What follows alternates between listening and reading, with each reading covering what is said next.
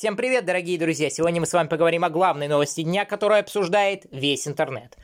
Главный медийный вуз страны, Высшая школа Останкина, получил название в известной поисковой сети «Школа Кидалова». Все из-за разразившейся серии мошенничеств, проводимых от имени университета. Как же все было?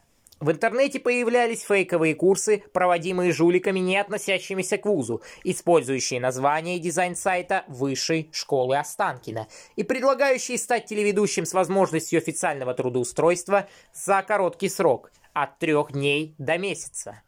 Естественно, множество людей оказались обманутыми и стали писать критические и не самые позитивные отзывы в интернете об университете, не догадываясь, что они оплачивали деньги за услуги далеко не учебному заведению.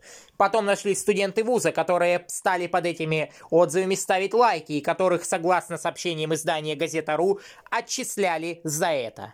В общем, завертелось. Что хочу сказать. Стандартная ситуация с учебным заведением, осуществляющим активную учебную деятельность в интернете, коим является и Высшая школа Останкина. Все мы знаем множество примеров таких заведений, у которых портится репутация из-за осуществления деятельности в глобальной паутине.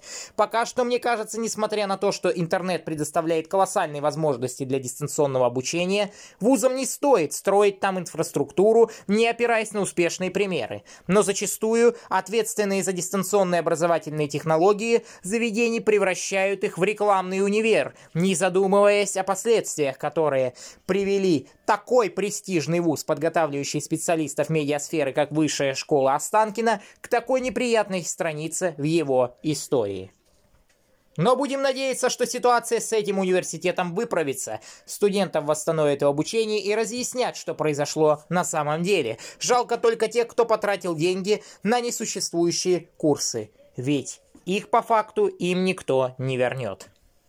Подписывайтесь на мой телеграм-канал, надолго не прощаюсь.